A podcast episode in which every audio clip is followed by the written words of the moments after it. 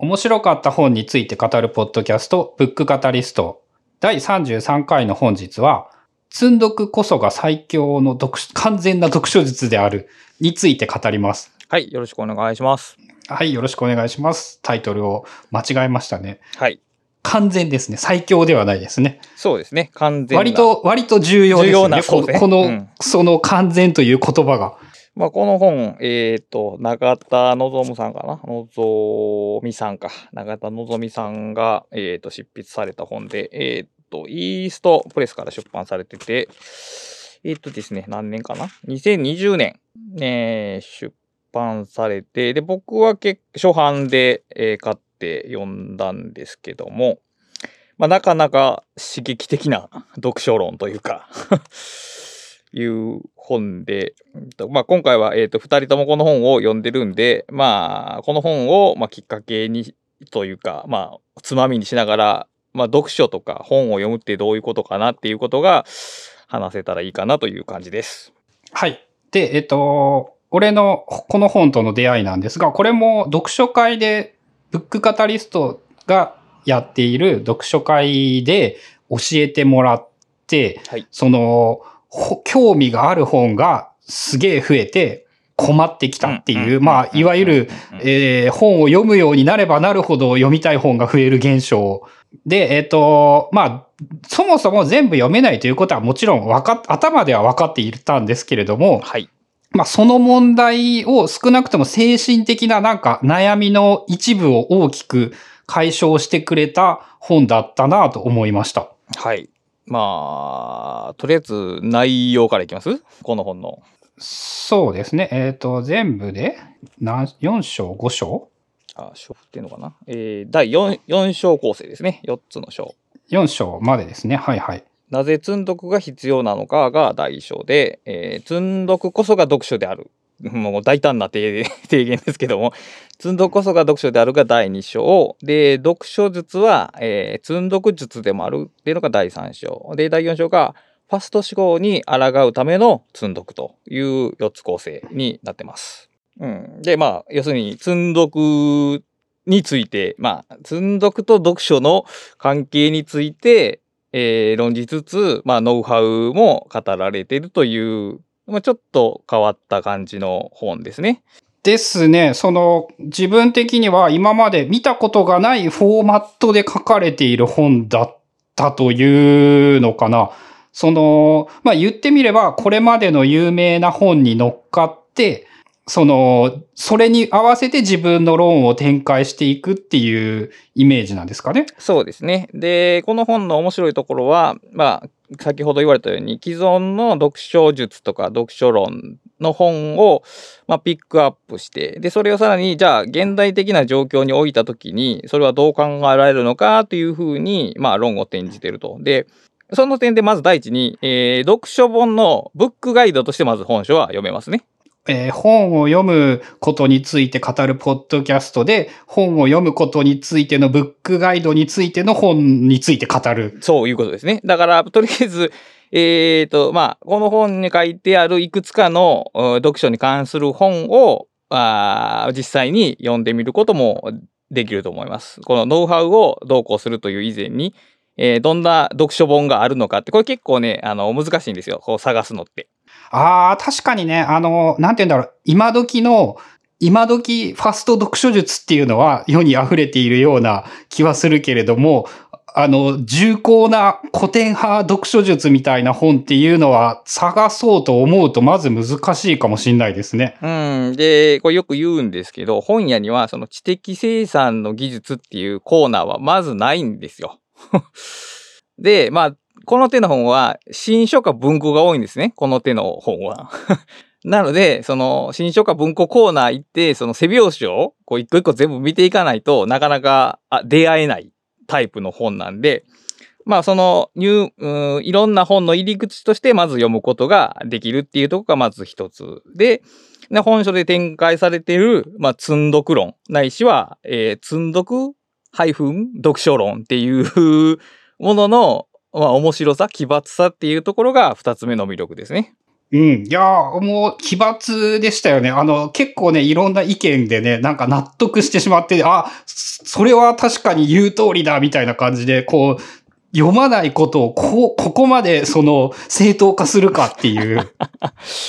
そうなんですね。で、タイトルにある積んどくっていうのは、基本的にその本読みの人の中では、まああまりよろしくないというか、まあ積んどくなってんのにまた本を買うんか、みたいな、まあちょっとネガティブないしは自虐的な、えっ、と、使われ方をするんですけども、本書はそれを点灯させる試みであり、その悪くないというだけじゃなくて、むしろどんどん積もうよっていう投げかけをしている本ですね。うん。あの、あれですよね。読まんくっていいから買えぐらいな言い方ですよね。極論、大雑把に言う大と。雑把に言うと そうですね。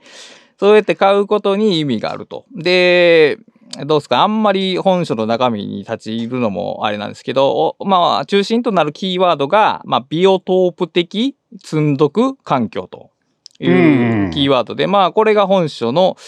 まあ、えーコンセプト的なイメージを一番引っ張っている言葉かなと。で、ビオトップっていうのは、まあ、小さい、えー閉じた生態系というような感じで、で、そういうものを、まあ、えー情報環境において作ろうよと。で、そのために、まあ、積んどくっていうのが役立つよっていう、まあ、えっ、と、論理立てというか、話の流れになってますね。で、おそらくあれなんですよね。そのインターネットで欲しい本というものをピックアップしてしまうと、開けている環境で欲しい本をいくらでも無限に詰めてしまうことを、その物理的に本を積むことで制限できて、さらにその制限がある中で自分が興味ある本を積んだというところになんかそのビオトープとしての価値があるっていうか、その情報を増やしすぎないみたいなのは最近自分の中で結構考えていることで、そのオフラインであるメリットっていうのがやっぱその勝手に情報が増えていかないこと。で、物理の本っていうのも、えー買って置いとくということをすれば、えー勝手に増えることは波の人間なら存在しないはずなので、そうですね。なんかあのプ、プロになると気がついたら本が届いたりはするらしいんですけど、そうですね。まあそういう意味でもこのビオトープっていうキーワードで、そのうちにそういう、こういう本を読もうと思っている環境を作れっていう言い方は面白かったですね。そうですね。だから、まあ、本社のその前提として、現代の情報環境が、まあ、情報の濁流時代になっていると。で、まあ、本っていうのも、まあ、えー、質の低い本が、まあ、乱造されている状況もあり、で、まあ、そういう本のプロモーションとか、マーケティングも、まあ、巧妙になってきてるわけで、私たちがふらふらと本を、えーそういうマーケティングとかプロモーションに影響されて本を読んでると、どんどん、うん、まあ主体性というか、えー自立性が、まあ、失われてしまうよねと。で、えっ、と、この本書の面白いところは、あのー情報が多い時代やから、情報を減らしましょうとは言うていないところなんですよね。で、うん言ってないですね、この人は。積んどくっていうのはむしろ情報を増やすことなんですね。だから情報が増加してる時代に情報を増やすことで対応しようっていう、あの、一見逆説的というか、あの、響く話なんですけど、まあ読んでみると、まあ確かに、あの、言言ってるとことも、まあそうだよねって感じる。そう、まああの、なんかね、突っ込めそうだけど、確かにそうだよねっていうふうに、あの、なんか、えっ、と、納得させられたくなるんですよね。うん、そうですね。で、まあ、例えば、その、ツイッターのタイムラインによって、その情報の濁流に巻き込まれたときに、ツイッターを使わないでおきましょうっていうような、その情報の遮断じゃなくて、例えば自分の好きな人だけを集めたリストを作ろうとか、まあ、ニュアンス的にはそういうずらし方に近いんですけども、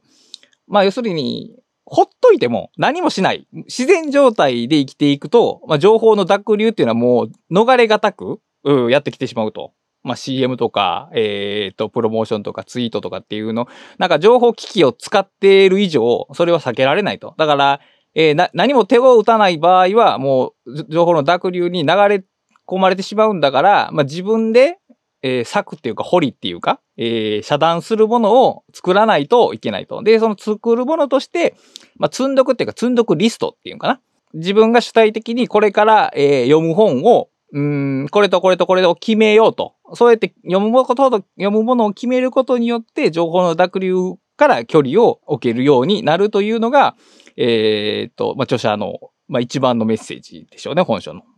でね、あの、個人的に一番、あの、言っていることとして面白かったなっていう話が、えー早く読むことと遅く読むことを突き詰めると積んどくになる。っていう話が、あの、ちょっと、ちょっとこう数学を匂わせながら言っていることが、なんて言うんだろう、その、むちゃくちゃなんだけどその通りで。まあだから早く読むことは速読を一段階レベル上げると、まあ目次だけ読むになって、目次だけ読むをさらにギアを上げると、表紙だけ見るみたいになって、それ結局積んどくよねっていう話と、まあゆっくり読むっていうのはだから、えー時間をかけて読むっていうことで、まあ表紙をページをめくるまでの時間を最大化すれば、それ積んどくになるよねっていう ことですそう、早く読んだら読むスピードが速くなりすぎて全く読まずに読んだことになるし、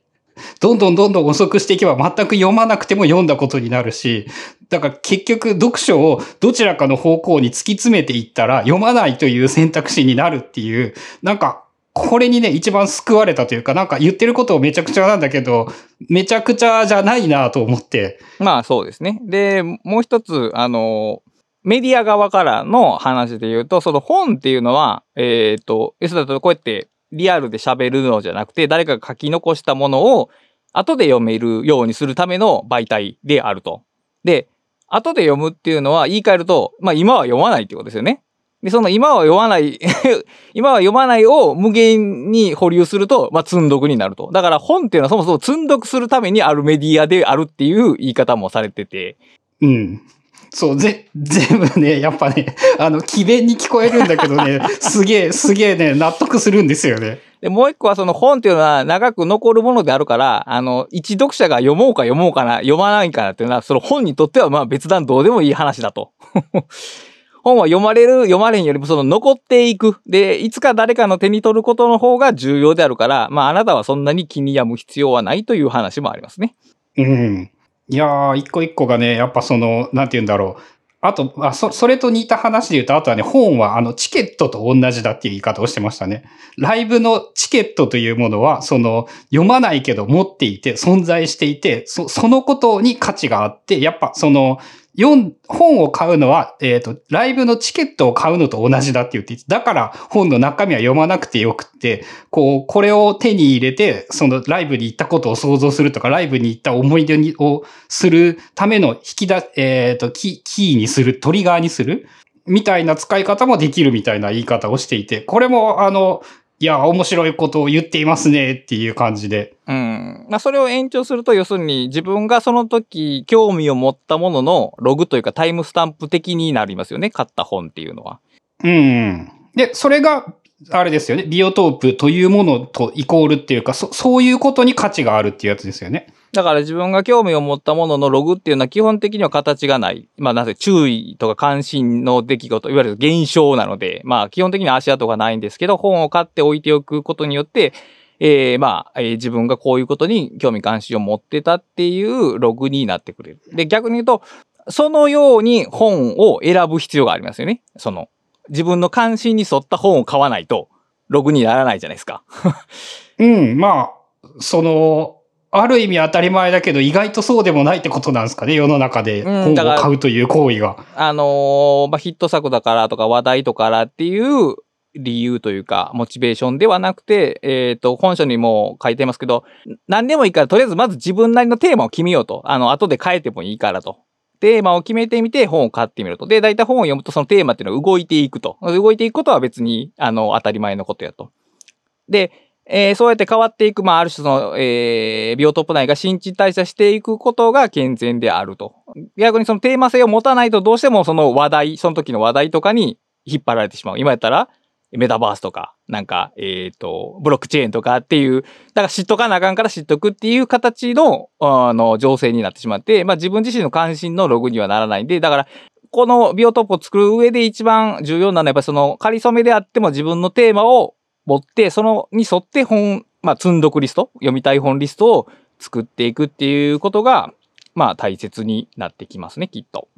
うん、まあ、あとは、その、何をもって興味とかテーマとかっていうのを、その、例えば、えーその今メタバースに興味を持ったのは、果たして自分が今日テーマとして興味を持ったのか、えー世の中に惑わされているからなのか、っていうのを、こう、どう判断しようかみたいなのは難しいような気がするんですけど。まあでもいいんじゃないですか例えば、それを、あの、何、無、無自覚に本を選ぶんじゃなくて、メタバースを勉強しようと思って、意識的に注意を払って本を買うと。で、一冊読んで嫌って思ったらそれはもういいじゃないですか。イグジットしたらいいじゃないですか。うんうん、まあそうですね。イグジットしたらいいかな。だから、その注意、い意識性の有無かな？どっちかっていうと。だ買うときに、その大雑把に言うと、これはどういうテーマの本で、どういう目的を持って読もうと思っているみたいなのがあった方が、そのビオトープに良い作用があるみたいないうことやと方ですかね。うん思いますね。で、やっぱそういうアンテナを逆に持っとかないと、あのもう、そもそもが読み切れないし、そもそもが買い切れないですから。うん、テーマを持ってすら選びきれないのに、テーマがなかったらもうパンクしますよね、やっぱし、そこは。うん、そうですね。もう今で言うとね、だからね、選べないから最近逆にね、Kindle の日替わりセールをね、毎日見るようになって、なるほど。Kindle 日替わりとか月替わりとかで、その、気になる本は見つかるじゃないですか。はいはい、もちろん。ただ、Amazon のトップページを見ているとですね、えー Amazon の特定のジャンル、今 10, 10から十数カテゴリーを、それも毎日見るようにしているんですけど。そのね、まあ、95%はやっぱ興味がない本なんですよね。うんまあそうでしょうね。で、その、変わり映えがしなさすぎる。に対して、例えば、その、不純、動機が不純で、日替わりセール、月替わりセールという、なんかこう、お得に買えるっていう動機ではあるんですけど、それをね、毎回更新があるたびにチェックしておくと、その、それプラス自分のテーマと見合ったものというのがね、その、自分ではやっぱ存在し得ないところから見つかるっていうのかな。はい、わかりますよ。っていうのはあって、その一時そのね、セールで買うのはなんかこう、動機として不純だなって思ってたんですよね。もっと自分が読みたいと思う本を買うべきであって、その、なんて言うんだろう、セールだから興味を持ったというのはなんかこう、純粋ではないようなイメージを持っていよたんだけど。く、あのーまあ、えービジネス書とか自己啓発書で、その、欲しい理由が値段やったら買うな、みたいな法則がありますけど、うんそれそうそうそうに近いやつですね。そう、近いですね。だから安いから買おうと思っは、やっぱその本来その時間をかけて本を読むんだから、やっぱね、動機としては、その、そういう意味では正しくないと思ったんだけど、で、本を全部探すのなんて無理だからそれでいいやっていうふうに思えたら、こう、だいぶ割り切れることができて、それもおそらくこの本を読んで、その、えー明確に意識はしてなかったんですけど、そういうテーマみたいなものとかがなんとなくこう、自分の脳内に見えてくるようになったこととも関係しているような気がするんですよね。うん。で、まあ、その、セールやから買う。で、って言っても、その強度があるじゃないですか。その欲しいものの強度。で、例えば僕も毎日 Kindle 日替わりセールと月替わりセールチェックしてますけど、あの、安いという理由だけで、そのラインナップされてる本を全部買うわけじゃないじじゃないですか。当然、当然。ね。で、この前、えっと、ゴリゴさんなんか、えーミシェル・フーコーのちくまの本をなんかツイートされてるのを見かけましたけど、まあどうはいはいはいどうあがいてもやっぱりその興味になりますよね。その安かろうが。うん。だからそれは別に全然間違ってないですか？その安いもの買いじゃないと思いますよ、あれは。あの、言い訳？あの、言い訳ね。はいはいはい。安くなってるし、これ買っとこうかっていう、その後押しになってるだけであって、そのただ安いから、あの、これ買っときゃ得、得するから買ってるんじゃないじゃないですか。だからそれでいいと思いますけどね。うん。まあそうですね。得するか損するかわか、わかんないけれども、まあつ、積むようになったというのは事実で。うん。いやまあ、積むことって必然ですし、まあ、この本書でも議論されてますけど、あのー何も悪いことはないとは思うんですけど、でもまあ、本書でもその、後ろめたさを持つなって言ってるわけじゃなくて、その後ろめたさっていうのは避けがたいから、まあ、それを受容して、まあ、つ本を読んでいきましょう、積んでいきましょうっていうことなんで、まあ僕は別に後ろめたさを持つ必要はないとは思いますけども、も、その後ろめたさを持っても悪くはないと思いますね、もちろん。うん。自分の場合、何が、どう、どういうふうに思いが開けたっていうのかな？それで言うと、後ろめたさ。ああ、でもどっちかっていうとやっぱそうかもな。後ろめたさ的なものが弱まったというのが自分の中でのその大きな開け方というか、別に例えば全部読めなくてもいいと思うよ、思っていたし読みたい本がいっぱいあるとも思っていたし、その買って読まないことが、そのお金の無駄だというふうに思っていたわけでもない。けれども、読んだら、その、なんて言うんだろう、もやもやが吹っ切れたというのはやはり事実で。はいはいはいはいはい。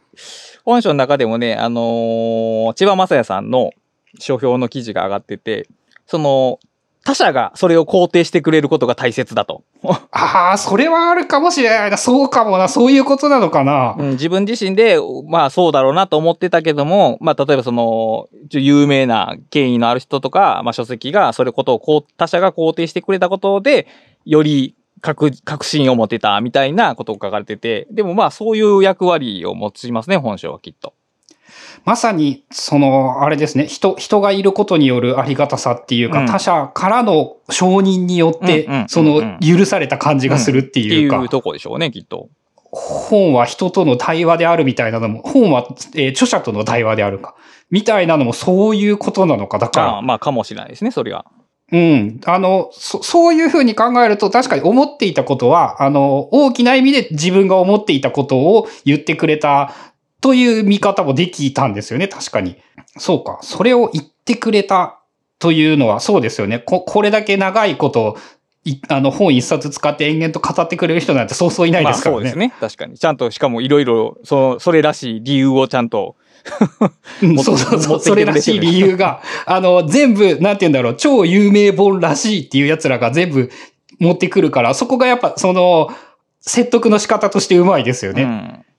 で、まあその本書のタイトルにあるその完全な読書術のその完全っていうところで、で、まあ本書のその骨子というかな、あの中心になっているのが、まあ PLYR の読んでいない本について堂々と語る本と、この本が、まあバックグラウンドというか、あの中心的なことになってて、つまり、えー、バイヤルの本の中で言われてるのは、その何かを完全に読むっていうことの難しさ、あるいは不可能性っていうことが論じられてて、本を読むことが不可能であるんやったら、つまり、あらゆる読書が不完全であるんであったら、えーまあ、ゼロ行を読むのも、全部読むのも、ある意味では変わらないと。読めてないという意味では、だから逆にその読めるっていうことにこ、読む、読み切る、完全に読むっていうことにこだわりすぎてしまうと逆に本が読めなくなってしまうっていうそのジレンマがあるから、そこをひっくり返そうっていうことですね。このね、読んでいない本について堂々と語る本も興味を持って、えっ、と、当時2000、2000年代前半とかに出たやつでしたっけ？もともとは。えっ、とね、文庫本は2016年で、現状はわからない。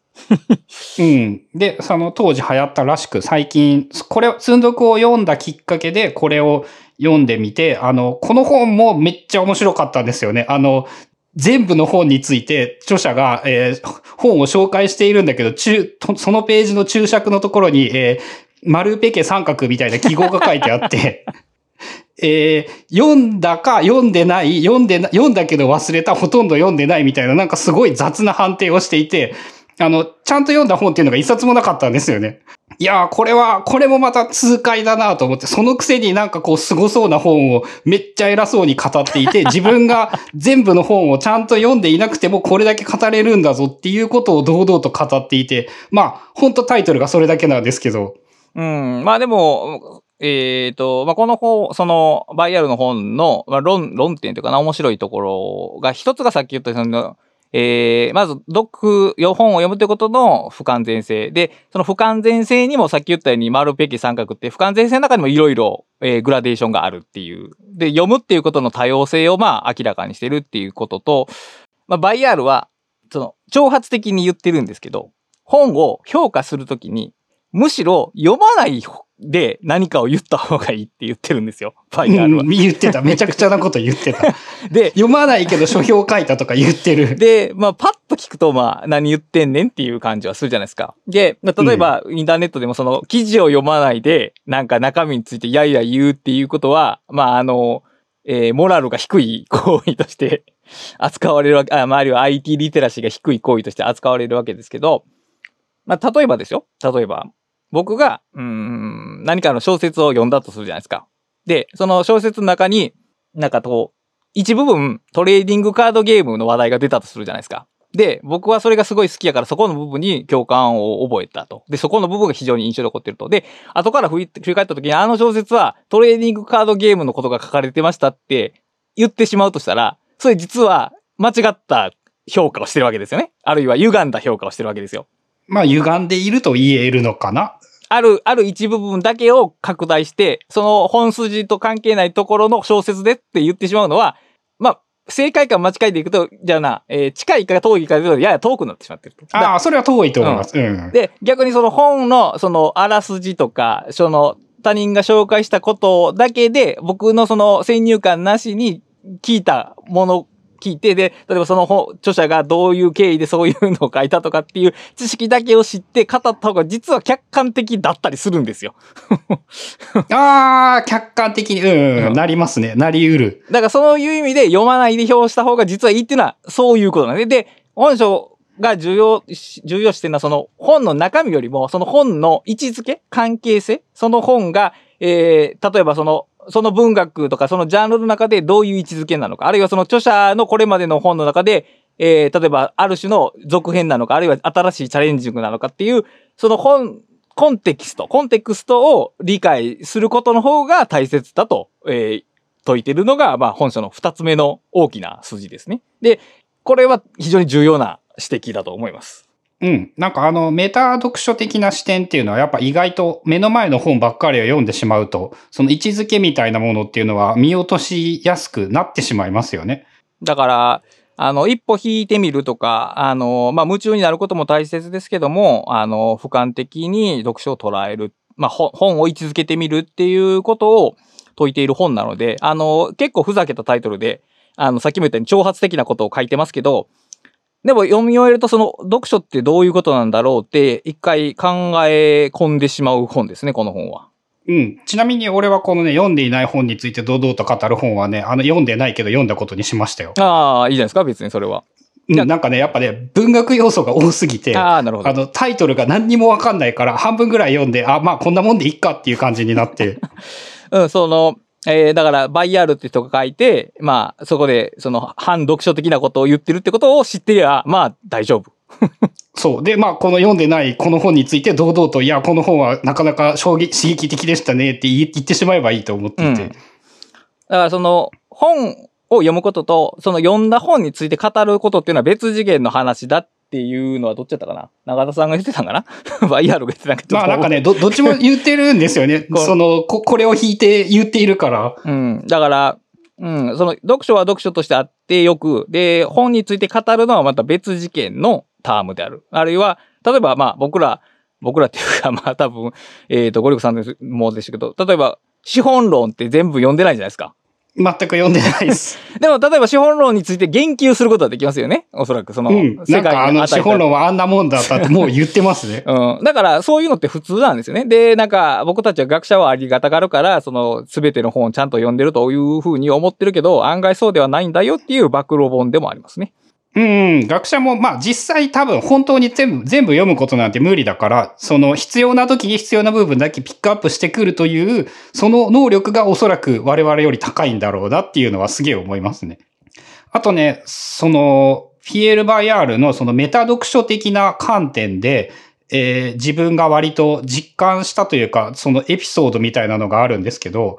クラスタさんにそのショーペンハウアーの読書についてという本、これを、まあ一応読んでおいた方がいいと思うよって言われて、えー公文社古典新訳文庫かな？のやつを、えーざっと読んだんですよね。で、倉下さんが結構短いし読みやすいと思いますよって言って、言われて読んでたんだけど、なんかね、結構長くて、あれ？はい。で、さらになんか途中からなんかドイツ語の話とか始まって、マジで？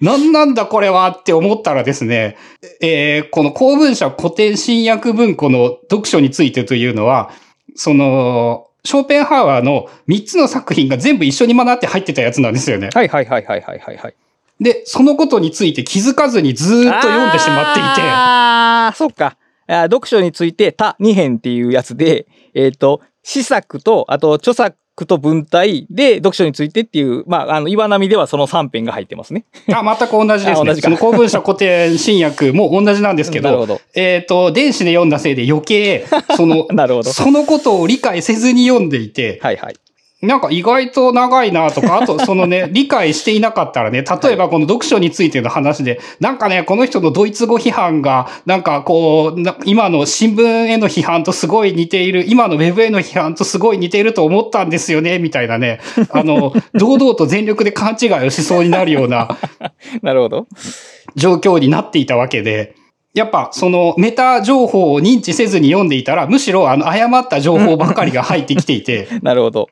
ああ、そういう意味でもやっぱ、その、ちゃんと分かってないとダメだよねとか、この本がさらに言うと結構難しいというか概念として、えーショーペンハウアーの未発表の本、あ、違う、後期に書いた、その余力とホイという、ある程度年いってから書ききれなかったことを補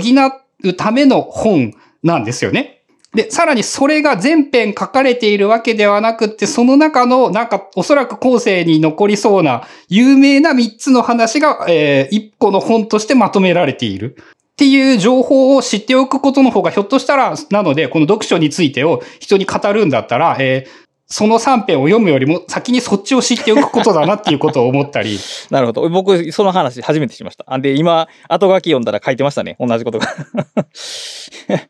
そのメタ、メタ情報。僕はそこ飛ばしてましたけど。はい。そう、だから読書については一冊の本ではないんですよね、当時。ですね。うんうんうんで、そういうことも、まあ知っておいたらよかったとか、あとまあついでに言うとやっぱその、この手の古典の話ですけど、解説があるのがやっぱすごくいいなと。思って。解説重要。解説重要です。なんかあの、読みやすい長さで、著者の、大体著者のざっとした歴史とか背景とかを紹介してくれていて、あの、ショーペンハウアーについて面白かったのは、あの、この人は本当にこじらせまくってる人なんだなと思って。はい。あの、まあ、あの、ニヒリズムというかね、そういう感じの人です。あの、なんだっけ？当時、ヘーゲルが超大人気だったんですよね、うんうんうんこの時期に。そうですね。で、あのー32歳で大学、ヘーゲルと同じ大学の先生になったんですよ。で、えっ、と、ライバル心むき出しのショーペンハウアーさんは、えっ、と、あえてヘーゲルさんの授業時間にぶつけて、大学の講義やったんですけど、はい。あのー全く、ほとんど誰も聞きに来てくれる人がいなくって、かわいそうに。うん。っていうので、なんかあの、もう1年ぐらいで大学辞めちゃっていじけて、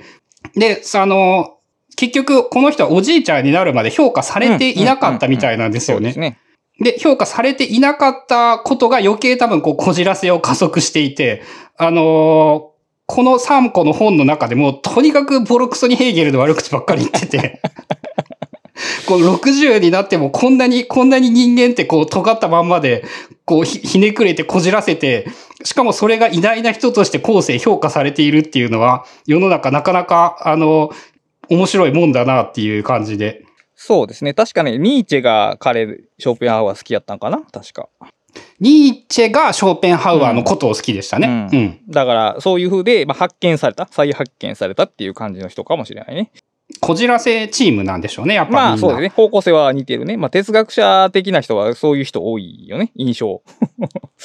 うん。で、多分ヘーゲルとかは、その哲学者の中ではきっと割と優等生方向なんですよね。うん、確かに。それはそう思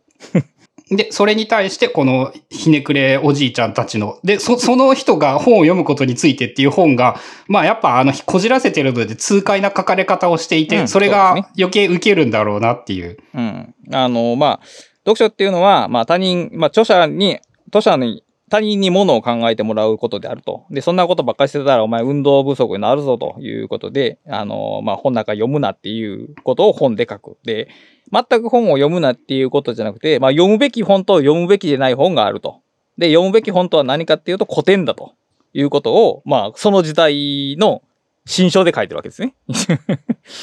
そう、なんかね、あの、現代のウェブ批判と全くつながるというか、まあ、いつの時代も本当同じなんだなと思って。だから彼は自分がこの書いてる本が、まあ他の人が読むに値するであろう、古典になるであろうっていう確信のもとで多分書いてると思うんですよ。まあすごいよ。その、やっぱその謎の自信。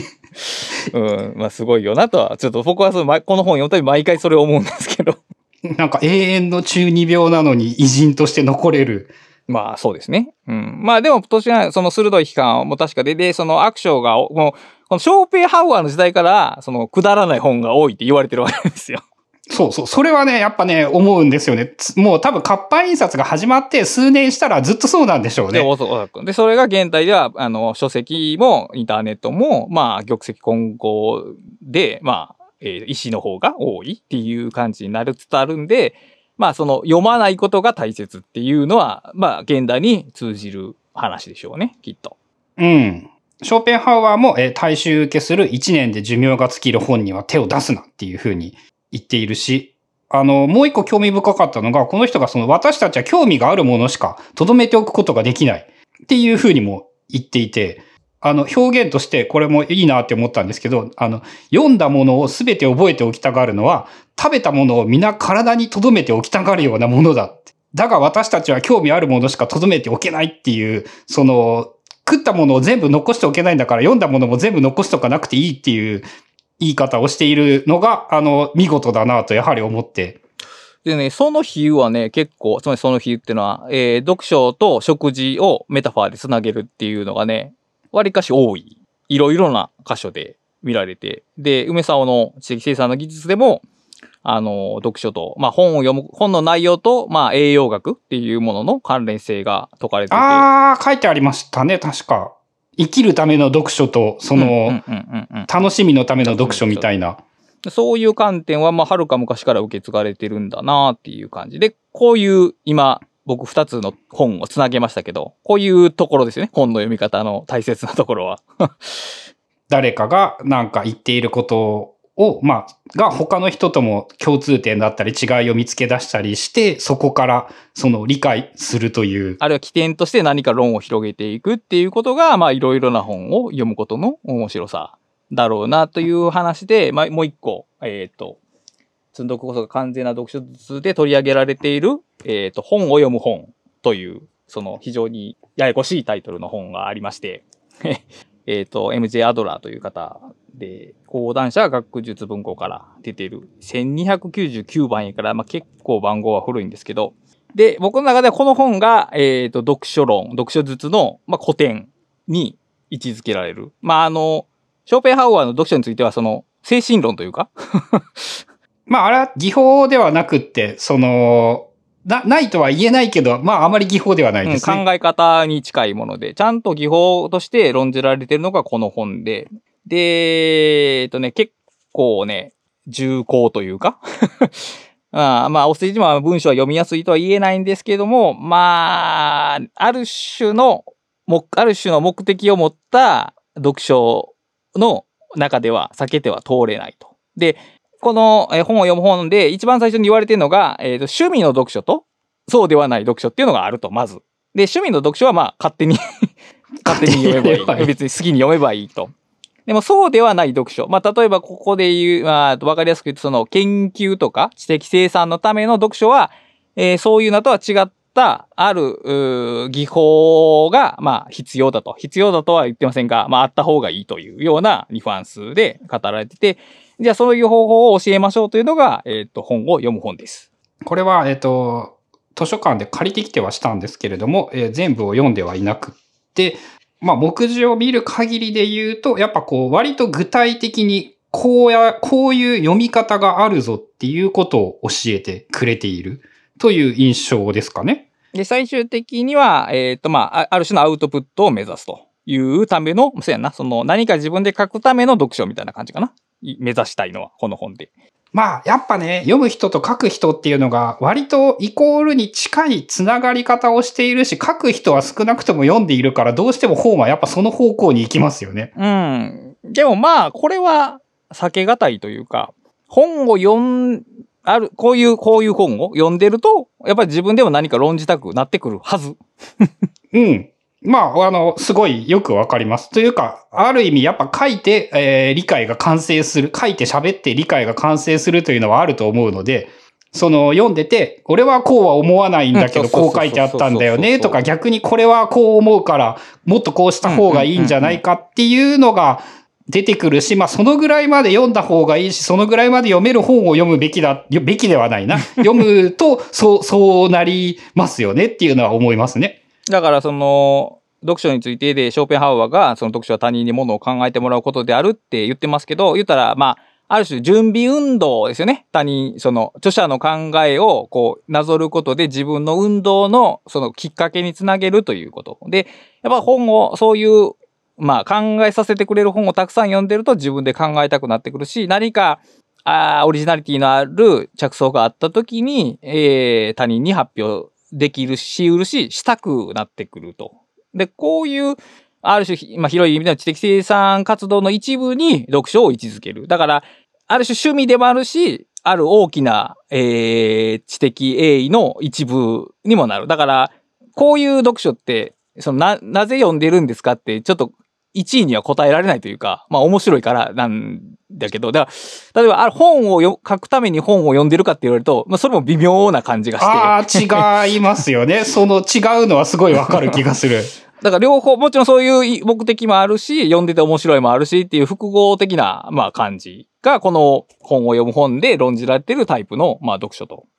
でも簡単にさらっておくと、まあ4段階の読書が紹介されてるんですね。で、まあその4段階は、まあ非常に、うーん、荒、荒っぽいかね。まあ、をざっくり切った4段階で、で、最初が、まあ初級読書と。で、これはまあ、頭から終わりまで読む。その本が大体どんなことを言っているのかを読むと。ね、基本的にこれは、えっ、と、本の中で書いてたかな。まあ、頭から最後まで、えっ、と、順番に、まあ、読むことが望ましいと。で、えー、ちなみに同じことは梅沢も言ってて、梅沢も、えー本を読むっていうのは頭から、初めから終わりまで読むと。でそういう読んだ本だけを自分は読んだという言葉を使うことを許すと言ってはりました。で、それ以外の本は見たと言うと。だから読んだと見たっていう区別をしている。で、だから全般的にね、こういう本を読む、読むっていうのがやっぱ一義じゃないんですよね。あの、よくよく観察すると。読むにもいろいろあるっていうことはよく言われてるんですけど、まあその一番最初、僕らが多分本を読むって言って、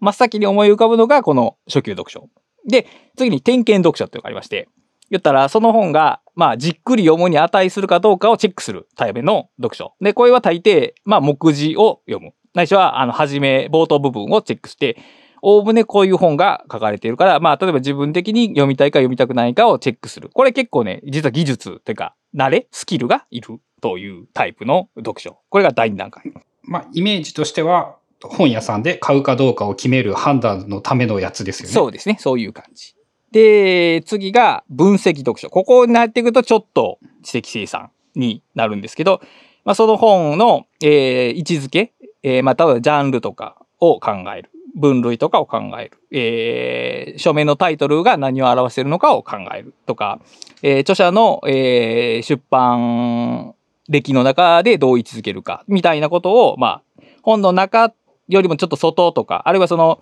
この本を通して著者が言いたいことは何かみたいな、その一つメタな視点から、えっ、と、まあ、要するに分析するんですね。 analytic するっていうことをする。ここになると、結構知的な作業。もうちょっとな、半ばアウトプットに半分入ってると。で、そうやって、えっ、と、まあ言ったら、えっ、と、アトミックなノート たくさん作っていくわけですね。分析読書を通して。で、最後のシントピカル読書っていうのが、その複数の本から共通のテーマを引っ張り出して、で、それについて、まあ論じようという。で、この syntopical って、まあ造語らしいんですけど、えっ、と、同期っていう syn、sync、sync にトピック、トピックを sync させる。複数の本にまたがっているトピックを sync させて、まあ、引き上げて、で、そこからまた、えー何か自分なりのテーマで論じていくと。この4段階を通して、まあ、本を読む。まあ、より深く本を読むのは、その、一番最後のシントピカル、どこまでいいかないとダメですよっていう内容です。だから、まっとうな正当な、あるいはその論文を書くためのような読書論が、えー語られている本です。で、あれですよね。一回、えー積んどくこそが完全な読書術であるに戻ってくると、えー本のタイトルを、そのうまくトピックをつなげて並べるだけで、積んどくによってもうシントピカル読書は完成するわけですよね。まあ、ある程度、いや、まあ、完成するかどうか完ど、成じゃないな。えっ、と、シントピカル読書ができるとできいうのかるね。うん、それはもう全然できると思います。あのー例えば、えーっと、霊獣への、じゃあ、霊俗への道霊霊俗なき道なき道だ。うんで霊俗への道は逆だ。で、霊俗への元ネタの方ですね。うん、そうそうそう。だから、ここも、このタイトル2つ並べるだけで、おなんかあるやんってわかるわけじゃないですか。僕2冊とも読んでないですけど。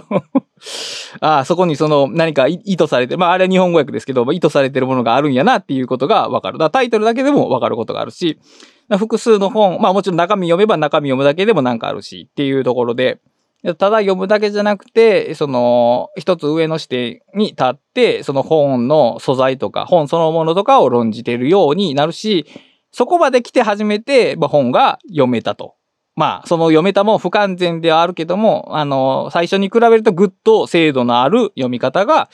まあ、できるようになっているということですね。うん。そう、このあたりの本を読んでね、その自分で思ったのはね、やっぱ読むという言葉を使うのが難しくなったっていう感じがあって、最近は自分の場合、その通読をしたとか見たとか、えーむしろ読んでない本の方が読んだっていうような、になった気がして、だからまあ読めたって言いづらいですよね。あの本を読み、まあとりあえず、人、とりあえず読みましたとか、なんかそういう逃がし、に濁した言い方に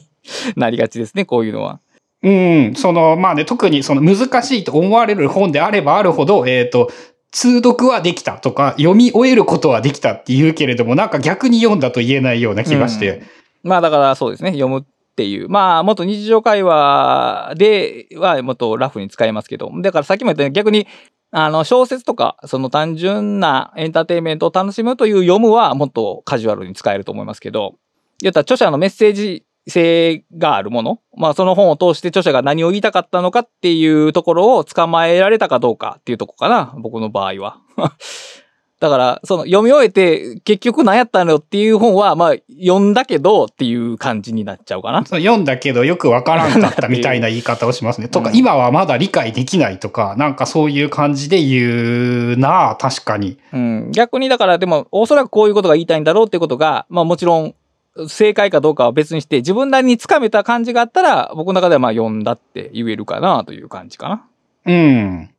で、積んどくこそが完全な読書術であるとか、そういう意味でね、なんかこう、うまく言えないけどね、読めた感じはして、最最後の方とかはね、自分の中で結構飛ばしたんですよね。4ぐらいのやつとか、4章あたりは。なんかまあ、あの、多分これは読読んだ、読まなくても読んだ感じになるやつだと思ってと 飛ばしたりしていて、はい。ただなんかこう自信を持ってこれは読んだって言っていいだろうなって思えたりもして、その体験も大きかったかもしれないんですよね、ひょっとしたら。うん、だから結局、あの、大筋を捕まえたら、まあそれでいいっていうことですね、基本的には。おそらくそういうことなんでしょうね。うん。まあこうね、それがその正しい定義かどうかは別にして、そういう言い方が可能であるっていう、まあ、目の開き方がなされたわけですね、きっと。多分、そうなんでしょうね。そ、それが、その、やっぱあれですよね。言葉にするだけではなくって、こう概念として自分の中に形成されたんだろうなっていう納得できる何かが。うん、そうか。まあでもまあここいう話しといてなんですけど、まあ僕は基本的に最初から最後まで全部読めますけどね。あの、あまあ、あの、大体の方はちゃんと読みますよ。あの、だいたい2俺も択二択で、あの、一章まででやめるか、最後まで読むかの、どっちかかな、僕の場合が多いのは。うーん。最近で言うとね、あの、なぜ人類の IQ は上がっているかっていう本を読んでいいったんですけど、あれはね、そのね、真ん中と、最初と最後だけでね、あの、満足してしまって、ま、真ん中はね、あの、いらんかったんですよね。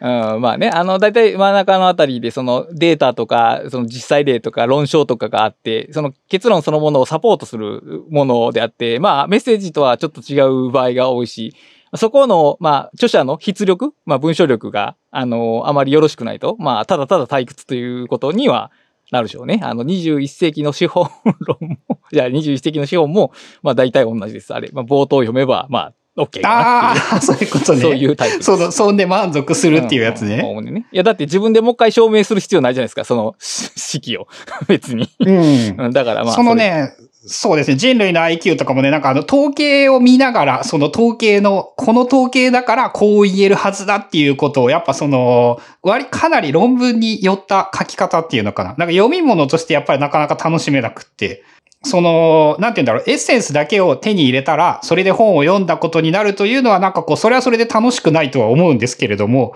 まあ、バランスなのかなっていうう。ーん、でも逆に、逆にじゃないけど、論文ってあるじゃないですか。ろ論文は基本的にアブストラクトしかまあ読まない基本的というか、ざっとまあ、しか読んだことないい。ですね、俺は。だから論文集みたいなのも、だから似たインプットになりますよね、きっと。その冒頭部分でざっと掴んでっていうところにはなっちゃうから、それはまあそういうタイプの本なんじゃないですか、きっと。ああ、そういうことかな。だから論文みたいなもんを読んだっていうふうに思えば、おそらくなんだけど、多分、えっ、と、こういうふうに言っているって言われて、あの、なんでなんだって言われた時には、やっぱそれが書いてないとダメなのは確かですからね。そうやって。。うんただそれを、あの、リアルタイムに全部検証する気力があるのかって言ったら、やっぱあの、まあ、積んどく的な意味でも積んどけばいいんだし、そうですね。知ってるつもり的な意味でも、その知っているつもりになっていて、ここに書いてあるって分かってればいいんだしそうですね。まあだからそういう意味でもやっぱ全部読まなくてもいいっていうのはそういうことなのかなとも思いましたね。うん。まあ全部読まなくていいし、全部読めないし、全部読んだところで覚えてるとは限らないから、そこにその固執するというか、その、べきではないですね。読むべきではない。でもまあ、うん。そうか。だから俺はそ、そもそも最後まで読み切れる本しか読もうとしてないからやな、多分。初めから。ああ、そのもっと早い段階で切り捨てているって そうそうそうそう。おいうそらく。そういうことやと思う。まあそれに近いのはあるっちゃあるかな。そのもう無理に全部を読もうとすると結局それはもったいないというか、時間は限られているので、その読みたいものを読んだ方がいいだろうなっていうのはやっぱあって。そうですね。うん、そうね。だから、まあ、難しいけど、まあ、読み、例えばある分野、例えば経済学、経済学の分野の本をいくつも読んでると、まあ、新しい本を読んだ時にも、かなり飛ばし読みできるのは間違いなくて、で、それで理解が損なわれてるかっていうと、まあ、そんなことはないわけで、うん、そういうジャンルに対する慣れ、まあ、もっと総合的に読書についての慣れっていうと、本、本を読み慣れてると、あの、著者が何を言いたいのかをもっと早くつかみ取れるようになるし、そうなると、まあ、枝葉？すみません。ここに書かれてる記述が枝葉かどうかが判断できないじゃないですか。その主張がわからないと。だからそれを早く捕まえられるほど本、読書の取捨選択とかスピードそのものも上がっていくでしょうね、きっと。でしょうね。まあ結局ね、あの、読んで最初、よくあの、自分が思ったのが、やっぱ結局全部覚えていることなんて不可能なんだから、あの、全部覚えていないことが正しく読んだという、正しくじゃないかな。まあでもまあまあいいや。あえてその正しく読んだという言い方をしていいんじゃないかというのが、こう、最近考えていることで。まあ自然ですよね、そっちの方が。覚えてない方が自然。確か知ってるつもりにも書かれていたやつで、そのすべてのことを覚えていられる、あのスーパーなんとかっていう、ができる人って、その抽象化ができないらしくって。でしょうね、きっと。うん。中、だから仮に本をすべて覚えてしまったということは、えー本に書いてあった内容を抽象化して他の場面で使うことができなくなるということになってしまうわけなんで。でしょうね、きっと。ということは、やはりどこかで欠落しないと本を読んだとは言えないんじゃないかって考えるようになって。まあね。だから、本を完全に読んだって言おうと思ったら、つまり一字一句を脳内で再生できることですから、きっと。うん。まあ、かつてはそれ重要な技術だったんですよね。それは多分読書という行為ではないでしょうね、きっと。それはね。うん。あの、伝承を言い伝えるような、あの、記録手段が音声しかなかった時代には、多分一字一句を覚えるということは非常に重要な技術で。いや、それは結局自分自身を媒体化するということであって、能動的読書とは多分違うでしょうね。そう。その人が考えるわけではないですからね。周りの皆に考えさせるために一字一句間違えず覚えておかないといけないわけで。まあ、その役割はもはや本ができるようになったので、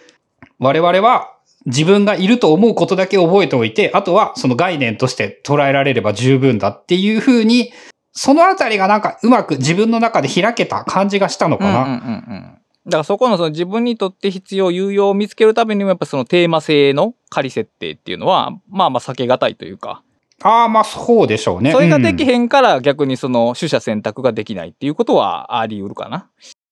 で、やっぱ、ももうあの、思ったのが、そういうのも興味があることを書き残していて、書き残したものを見ているから、あの、テーマがよりくっきりというか、こういうことが残しておけたら、自分にとって興味深いものなんだなっていうのが気づけたのは、やっぱ書いたからかなっていうふうに思うんですよね。うん、そうですね。で、書く、あるいは読書メモを起こすっていうのは、えー、まあ楽か楽じゃないかというと楽じゃない行為に入りますよね、当然。で、ということは、ということは、だったら、自分の中で必要性の低いものは、まあまあ、まあいいかってなるわけですよ。だから、そこも、読書メモがもうフィルターになるわけですね。ここで、真面目な人が、その全部、そのちょっとでも重要なそうなとこは全部ってやり出すと、そのフィルターの機能が失われてしまうんで、あの、やっぱね、読書メモってね、ある程度手間かけるやつの方がいいですね、きっと。そう、だから結局全部覚えておくんじゃなくって、あの、面白いと思ったことを覚えておくだけになるし、まあ面白い本だと大体ほぼ全部とは言わんけど、だかなり書いてたりはするんですけど、確かに。うん、でももう、あの、そういう本、例えばもう、ページめくるごとに赤線引くような本は、えっ、と、いわゆるその分析読書をすべき対象ですよね、きっと。うん。まあ、なんでしょうね、きっと。まあそんまあ、そういう本めっちゃ少ないけど。俺ね、まだ、まだいっぱいありますよ。ああ、そう。僕はね、ドラッカーのマネージメントエッセンシャル版っていう、あの、ダイヤモンド社から出てる本があって、あれはもうね、ほとんどのページに赤線引いたね。ほとんどのページに赤線引いて、読み終えた後に、あの、読書ノートを作ったね、その本の。で、重要なとこをノートに書き写して、その下に論考を書くっていうことをした。だから、マネージメントについてはそこ、論じれ、その、空で論じれる、その蓄積がある。でも、そういう本はもう、ほんまに100冊に1冊とか、それぐらいの、あの、ペースでしか出てこないね。これ、ブックカタリストで語れるようにしているものとか、そ、あの、そこまでかどうかはわかんないけど、こう、結構うん。たくさんメモして書いていてっていうのはやってて、で、それがひょっとしたらなんだけど、やっぱあの、初めは多くていいんじゃないかなとも思うんですよね確。かに確かに。うん。なんか多すぎて、えっ、と、これはいらんなって判断できることが割と重要な気がしていて、それをこれもいらん、これもいらんを先にやってしまうと、あの、いるものがわかんなくなる。ちなみに、えー、例えば電子書籍と紙で、ゴリゴさんが本読んでるときは、えっ、と、例えばマークとかしといて後で読書メモを起こすタイプですか？それとも読みながらも読書メモを起こしていくタイプ？えっ、と、いろいろ分かれているんですけれども、パターン1は、えっ、と、読みながら手で書いて、書いたものを再度文章化。えーもうちょっとライトなものは、えっ、と、読みながら iPhone のフリック入力などで入力をして、もう、もう、後からもうちょっと詳しく書くぐらいの感じですかね。まあ一応やっぱ段階とかステップがあるわけですね、そこには。あ、で必ず2段階は踏まないと、その、やっぱ、分かるものにならない、後から見てそうですね。だからまあ、やっぱそういう、まあ最初に、あの、よく言われますけど、その読書メモを真面目にとか、特に情報カードとかでやると、あの、ひどく疲れるし、その、あえて読みながらやると、例えば中盤あたりで、あ、著者が言ってきたことってこうやったかって分かると、その序盤の中での優先順位っていうか、自分が重要やと思ったものがひっくり返ったりするんで、あの、読書メモ、本物を作るときはやっぱり読み終えてからの方がいいんですよね。でも、読んでるときにマークぐらいはしておかないと、後で拾えないんで、だから、読むときとちゃんと起こすときっていうステップはやっぱ分けた方が良いでしょうね、きっと。なんかもうね、あの、最近は分からんかったらもう一回読むってやってますね。なるほど。ほど。読書メモ見て分からんくって、あの、つい最近の体験で言うと、えっ、と、悪い言語哲学入門という本が、えっ、と、読み終わったら大変面白かったんですけど、えーもう一回読書メモを見たら全然分からんくって、えーもう一回今見ながら、もう、もう一回見ながら書きながらやっているっていう感じで。うん、そこまで行くと、うん、かなりなんか理解は深まりそうですね。うん。まあ、やっぱ、そのぐらい、わからん分野は、だから、あの、えっ、と、書い、読んでいるというよりも、やっぱ、あの、理解するために書いているという要素が強いですね。そういうジャンルになると。もはや、ねむしろ、むしろ。いや、でもやっぱりその読むっていう行為は、その理解の目的のために、まあ、この手の、まあ、文、うん、人文書とかエトセトラは、そのために読むことが多いから、だから、まあ、雑学を仕入れるのとやっぱちょっと違う、違いますよね、こういう読書っていうのは。うん。そうですね。だから、書きながらできるように、書きながらじゃないとわからんことが結構あるとか、うんうんうんうんうんうんうん。そういうものが多くて、しかも書きながら書いたのにやっぱわからんかったになるとか、書きながら読んだのにわやっぱわからんとか、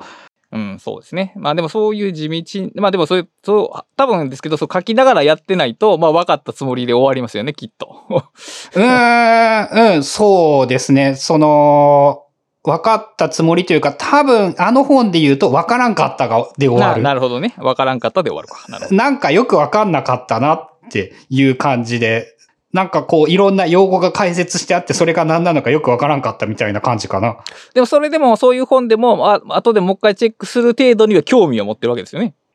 その、その本の話で言うと、最後になったら、えー全部、い今まで手に入れた知識をすべて使って、こう、見事にお話をしてくれるんですよね。なるほど。で、あの、正直、その分かるまでの話はもうちょっと分かりやすくできるだろうと俺は思ったんですけれども、なるほど、なるほど。そういうタイプか。ただ、あの、最後の話で、あの、だいぶ説得されたというか、あ、これはやっぱ、ここういう話をするためにはこれを知っておかないと、あの、分かんないんだなって思って、ちゃんと理解しようと思ってもう一回読み直したとかですかね。なるほどね。うん。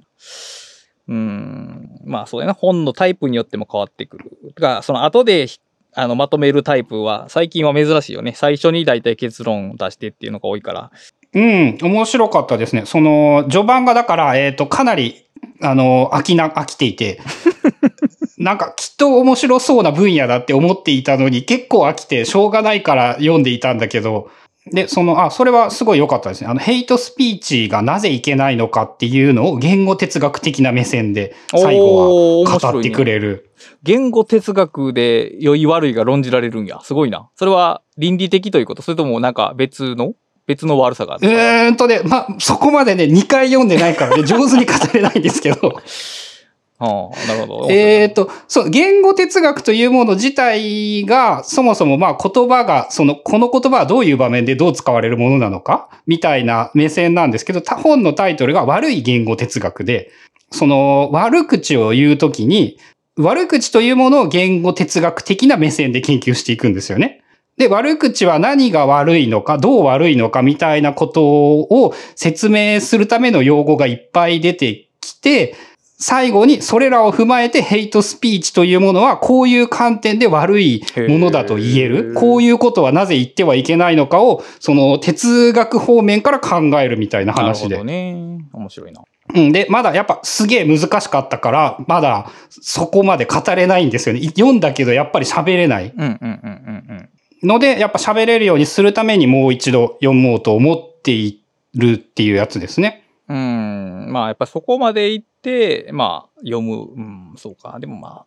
そ,、うん、そこまでいかなくても、そうやな。だからそこまで行って理解したという、分かったと言えるって感じか。うん。今の段階でも紹介はできるんですけれども、なんかその、やっぱね、要点をつかんで、こういう話だったっていうふうにえ解説はできないというイメージかな。5分のあの、ポッドキャストだったら多分これで読んだ話をできると思います。確かに。まあ、それはそれで意義はあると思いもますしね。ちろんね。それはもちろんあると思います。てか、ひそれが求められている場というのはあると思います。うん。うん。まあだからこう、この積読本？積読こそが完全な読書術ってあるっていう本そのものが、まあある種これ、シントピカル読書の結果みたいな本を、まあよ読まないというか読めないっていうとこについて、まああるいはその読むとは何かみたいについてテーマを集めた一つの、まあ、アウトプットであり、まあ読書の結果であると。で、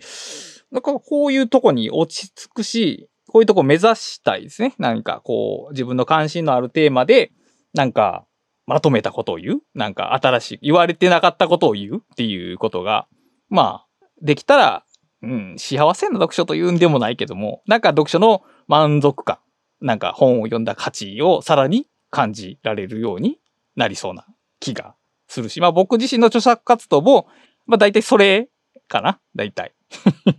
そういう。まあ、同じく、その、一時全然書いてなかったんですけど、今、こう、書かねばならないと思って書いているとかっていうのは、そういう感じですね。うん。だから、まあ、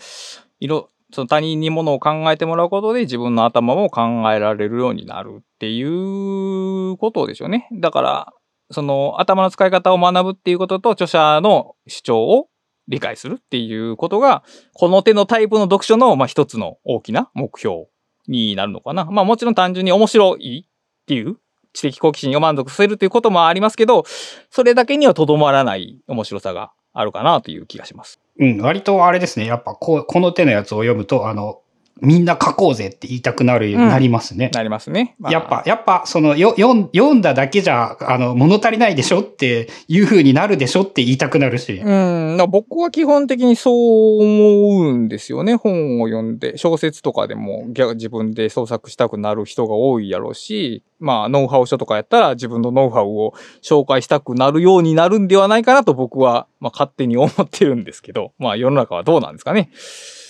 まあ全員ではないんかもしれないんですけど、まあでもあの、ひょっとしたらなんですけど、そういうブックカタリストなコミュニティとかで、こう、別に強制するわけでも何でもないんだけれども、こう本を作りたいと思う人とかが集まってくると、やっぱその書かずにいられないから書くっていう人が増えるのはきっと嬉しいことなので、うん、そうですね。なんか協力できることがあればしたいとも思いますしね。うん、そうですね。まあ、その、執筆の前段階のその企画を考えるとことか、ネタ集めとかね、そういうところでは全然協力できるでしょうしね。うん。まああの、書いたやつ、そういえばクラスさんに読んでもらってアドバイスしてもらったらめっちゃ参考になったし、やっぱ、その、一人では、ね、モチベーション的な意味でもあるし、目線的な意味でもあるし、なんかこう行き詰まってしまうので、まあ、な、書きたいと思った時に、まあ、やらないとダメなので、そこは難しいところなんですけど、なんか仲間がいるのはきっと心強いですからね。うーん。まあそうですね。まあ基本的にその知ってるつもりでも書かれてますけど、その人間、人類っていうのはその知的分業をベースに生きてきたんで、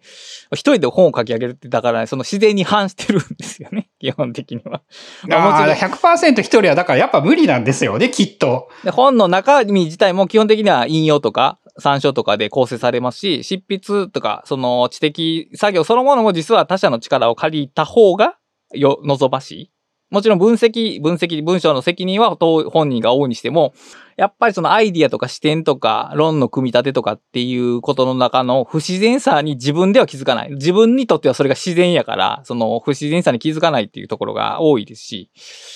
だからやっぱある種の、まあ、共同作業として、特にあの編集者がついてくれへんセルフパブリッシングの場合は、あのプロでなくても、あのこれ他人であったら大体いいんですよ。自分以外の人間が見たら何かし発見があるので、そのコメントから。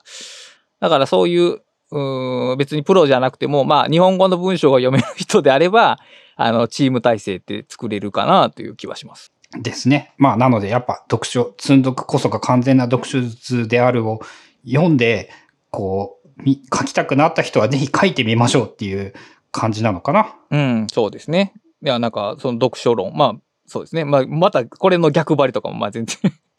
できます。でも、まあ、その現代の情報環境を念頭に置いた時の、まあ、読むっていう行為を再考する。まあ、もう一回考えてみるっていうのは、まあ、意義があることやと思いますけどね。うん。その、このは、この本の話をしていて、自分が書こうとしている、そのノートを書くことの話とかも、あの、つながっているなっていう感じがして読むことを、えっ、と、完成させるためには書かねばならないというのが主張なので、なるほどね。確かに。まあそういう意味でも、そうか、そういう意味で言うと、ひょっとしたらこう本を書こうと思い立たせてくれるきっかけになった本だとも言えるのかもしれない。まあでも本の読み方とかは変わるよね、きっと。読み方が変わる、さっきも言って、その、アウトプットに向けた読み方とかが意識されるようにはなるかもしれないですね。うん、そうですね。まあ自分の中でそもそも2021というのがそのアウトプットにのために読むっていうふうに明らかに変わった印象はあるので、それは大きいですね。まあ一応あと付け加えておくと、その読むことの多様性で言うと、えっ、と、独学大全っていう本に、